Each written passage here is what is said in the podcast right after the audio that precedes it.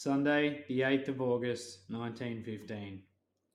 Parson interrupted the card players outside by removing the piano out near the tables and starting off with a hymn, followed by a sermon. Played bridge and 500 all day long until lights out.